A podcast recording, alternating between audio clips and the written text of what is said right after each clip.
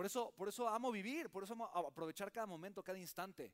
Por eso amo tener, y o sea, aprovechar cada día, tener una agenda llena y ver ahí, decir, ay, sí, hoy voy a estar con algunas personas, mi vida tiene propósito, tiene significado, mucho más allá que el tema financiero, ¿vale? Y esta es mi familia, yo crecí aquí. Ella es mi mami que amo con todo mi corazón. Una mujer que siempre sonrió, así, a veces con dificultad. ¿Quién la ve cansada ahí a mi mamá? ¿Sí? Está raro, porque esa foto es, es una foto que es, está como, es como la Mona Lisa, ¿no? Está triste, ¿no? Triste feliz, ¿no? Es como confundida, contenta, ¿no? sí, sí, o sea, como que está muy cansada. Ese día llegó en vivo de trabajar. Eh, mi mamá tenía tres trabajos, mi papá se quitó la vida y tenía tres años, no me acuerdo de mi papá, crecí sin papá. Y también crecí sin mamá o con una mamá muy ausente, porque tenía tres trabajos para podernos mantener a los cuatro. Tres trabajos. En las mañanas daba clases de estimulación temprana en una guardería, en las tardes en un centro de, centro de estimulación temprana y preparación para el parto. Ahí atendía a las mujeres embarazadas, les daba cursos de psicoprofilaxis, que es preparación para el parto. Y en las noches, madrugadas, ¿ah? era dula. O sea, las, embarazadas que tomaban las clases con mi mamá le decían, oye, te pago tanto si me acompañas en el parto. Mi mamá pues estaba con ellas. Entonces, tres trabajos. Trabajaba a veces 14, a veces 18 horas al día. A veces, como las mujeres, como ella promovía mucho el parto natural, pues obviamente pues no es como que digan, ah, yo quiero para ir a las 9 de la mañana, ¿no? Pues no. ¿No? Entonces, si tocaba a las 3, 4 de la mañana y luego otro parto a las 10 de la mañana, y sí, pues mi mamá no, pues no dormía. Entonces, pues yo tenía muy ausente. Ahí venía llegando de un parto a las 7, 8 de la mañana, muerta de cansancio. Lo que siempre hacía mi mamá cuando tenía un ratito para descansar los fines de semana, que no tenía sus otros dos trabajos, entonces lo que hacía era descansar. Muy entendible, ¿estamos de acuerdo? Pero imagina un niño chiquito que tiene toda la semana no ver a su mamá, lo que quiere es estar un poquito con ella. ¿Estamos de acuerdo? Y entonces mis hermanos mayores decían, no, no, no, no puedes molestar a mamá, ella tiene que dormir y descansar, no, no puedes, no, si haces ruido, uy, despertar era, lo peor que podíamos hacer. Pero ese día mi mamá, en vez de dormir y descansar, estuvo con nosotros. Y como en la tarde le llamaron para un parto, se tenía que ir. Le dije, mami, por favor no te vayas, por yo solté a llorar, no te vayas, no te vayas. O sea, mi amor, si yo fuera millonaria, yo me podría quedar, pero como no lo soy, tengo que trabajar. Me acuerdo tanto de ese momento. Porque ahí fue cuando yo dije, ah, de grande voy a ser millonario. No tenía idea qué significaba eso. Si alguien me decía que era malabaria en las esquinas, eso querías. No, no tenía idea, no sabía qué era eso. No sabía. Y entonces fui a la escuela y me contaron esta historia.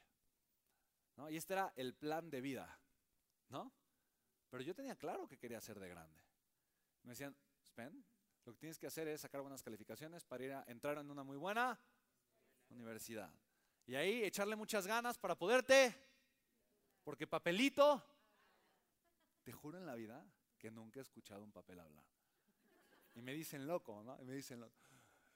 Y con ese papelito vas a conseguir un muy buen. Y tienes que cuidar mucho ese. Y poco a poco te van a ir y tal vez en el intermedio te encuentras una hermosa y entonces te casas y tienes una linda con muchos. Sí, no, jamás en la vida puedes descuidar tú para que después de 45 años de trabajar te puedas y entonces sí vas a ser. Madre mía. O sea, a ti te contaron la misma historia.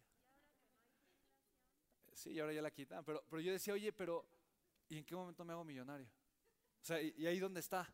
Me decía, no, no, no, no, no, eso a ti no te va a tocar porque no vienes de una familia con dinero, no vienes de una familia con privilegios, porque pues tu familia vive al día, o sea, eso a ti, a ti no te va a tocar. Yo dije, ah, caray, o sea, yo no voy a aceptar que tú me digas que eso a mí no me va a tocar.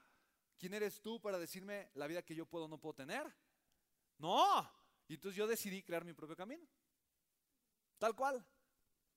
Si, si, no, si la sociedad no tiene ese camino para mí, ok, yo, yo lo tengo que hacer, yo tengo que ser responsable, ¿sí o no? Si tú deseas ser algo y alguien no tiene ese plan para ti, tú lo tienes que armar. ¿Hace sentido, sí o no? Entonces yo dije, a ver, hay tres cosas que me apasionan. El liderazgo, el desarrollo humano y la educación financiera. ¿Tú crees que es posible hacer un negocio millonario haciendo lo que me apasiona? ¿Sí o no? Y hoy te lo digo porque lo he visto hasta en negocios que ni siquiera te imaginarías.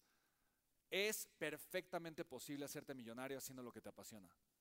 Hay cosas, ojo, hay un punto donde tienes que ser muy inteligente y tienes que aprender cómo armar un modelo de negocios con una base sólida, una estructura de costos sólida, viable, para que te haya viabilidad financiera. ¿Sí me explico? Porque no todo se va a vender igual y no todo te va a generar la misma rentabilidad. ¿Hace sentido, sí o no? Entonces tienes que aprender a hacerlo. Pero te aseguro que hay más de un camino para que seas millonario haciendo lo que te apasiona. Ahora, también ser millonario honestamente pues no es nada difícil, son 2.800 pesos al día. ¿Sí lo ves? Ya, eso, es, eso es muy sencillo, ese es el, como el primer paso. ¿Estamos de acuerdo? Entonces ahí estoy yo, este es mi primer negocio, es una pizzería que puse con mi hermano y luego quebró cuando se involucró mi cuñada. hasta ahí. Y aquí estoy, este es eh, nuestro primer negocio, ahí está eh, Alvarito, eh, que es mi socio por, mucho tiempo, aquí estoy yo, de 19 años. Y así de 19 años en mi primer negocio hice mi primer millón de pesos, a los 19 años. Y ahí fue cuando dije, ah, no sé qué papelito habla más. Si el, el comprobante de transferencia del depósito o el título de la universidad que todavía no tengo. Pero no conocía a ningún egresado de la carrera de ingeniería física de las cinco generaciones arriba que hubiese ganado la mitad de eso, ¿me explico? En cinco, seis, siete, ocho años. Yo dije, ok, no es cuestión de saber, no es cuestión de un papel, es cuestión de algo que hoy no entiendo. Hoy lo entiendo mucho mejor, ser capaz de hacer esto. Ser capaz de agregar valor, ¿me explico? Y de crear soluciones que sean más valiosas que el dinero para muchas personas. No solo una, pero muchas personas.